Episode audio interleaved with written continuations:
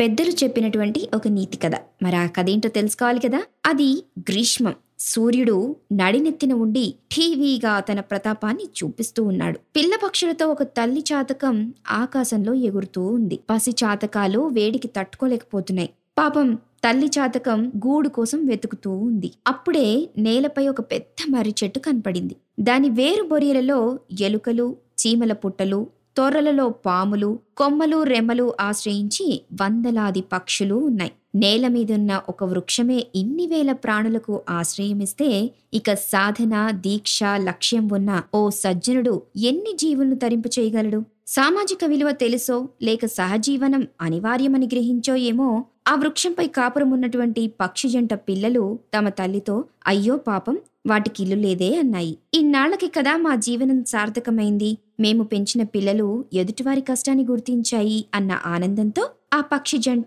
ఆ చాతక పక్షులను ఆహ్వానించాయి. ఆశ్రయం కోసం వెతుకుతున్నటువంటి చాతకాలకి ఆ ఆహ్వానం పరమానందాన్ని కలిగించింది. కాని ధీరులు సర్వకాల సర్వావస్థల అందు తమ సొంత సద్గుణాలను విడిచిపెట్టరు కదా? మరి ఈ వృక్షం మొదటి స్వాతివాన చినుకులతో పుట్టిందా లేదా అని అడిగి తెలుసుకున్నాయి ఆ పక్షులు.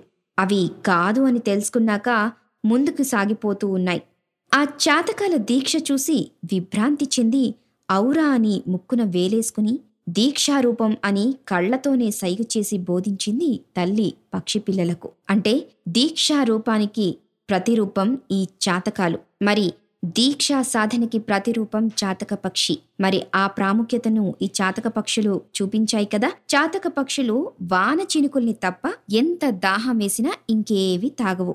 అలాంటి స్వభావాన్ని ఆ గుణాన్ని విడవకుండా ఉన్నదే ఈ కథలో ఒక చాతక పక్షి. మరి మొదటి వాన చినుకులతో మొలకెత్తిన వృక్షంపైనే ఉండాలనుకున్నది మన కథలోని చాతక పక్షి కూడా. మరి జగద్గురువులైనటువంటి ఆది శంకరాచార్యులు ఒక భక్తుడు శివ సాన్నిధ్యం చేరటానికి పడే ఆరాటాన్ని అద్భుతమైన ఉదాహరణతో వివరిస్తూ ఉన్నారు. హంస తామరతోళ్ళనే తింటుంది. అందుకే పద్మాలతో నిండి ఉన్న సరోవరాలకై పరితపిస్తుంది. చాతక పక్షులు వాన చినుకులను మాత్రమే తాగుతాయి. అందుకే ఘన మేఘాలకై ఎదురు చూస్తూ ఉంటాయి. చక్రవాక పక్షి జంటలు ప్రొద్దులలో జంటగా ఉంటాయి. అలాగే రాత్రిళ్ళు విరహ వేదనను అనుభవిస్తాయి. అందుకని చక్రవాకాలు సూర్యోదయానికై నిరీక్షిస్తాయి. చకోర పక్షులకి కేవలం వెన్నెల ఆహారం. అందుకని చకోరాలు చంద్రోదయానికై పరితపిస్తూ ఉంటాయి. అలాగే నిజమైన భక్తుడు కూడా మోక్ష సాధనాలైన పరమేశ్వరుని పాదాలను చేరాలని పరితపిస్తూ ఉంటాడు. అన్యములైనవేవి అతనికి అక్కర్లేదు. మరి చూసారా? శంకరాచార్యుల వారు ఎంత చక్కగా ఉదాహరణలతో చెప్పారో. మరి చాతక పక్షి దీక్ష సాధన కూడా మెచ్చుకోతగ్గదే కదా. పుత్రోత్సాహం తల్లిదండ్రులకు తమ పిల్లలు నలుగురికి ఉపయోగపడ్డప్పుడే కాని పుట్టినప్పుడు కలగదు అని. అవును చాతక పక్షులని ఆహ్వానించినటువంటి తమ పక్షి పిల్లలు తన తల్లిదండ్రులకి పుత్రోత్సాహాన్ని కలిగించాయి. మరి ఆ సూక్తిని మనకి గుర్తు చేశాయి. తమ పిల్లలు ఎదుటివారి కష్టాలను చూసి అయ్యో పాపం అని అనుకున్నప్పుడు జాలి చూపించినప్పుడు ఆ తల్లిదండ్రులు ఎంతగానో ఆనందించారు.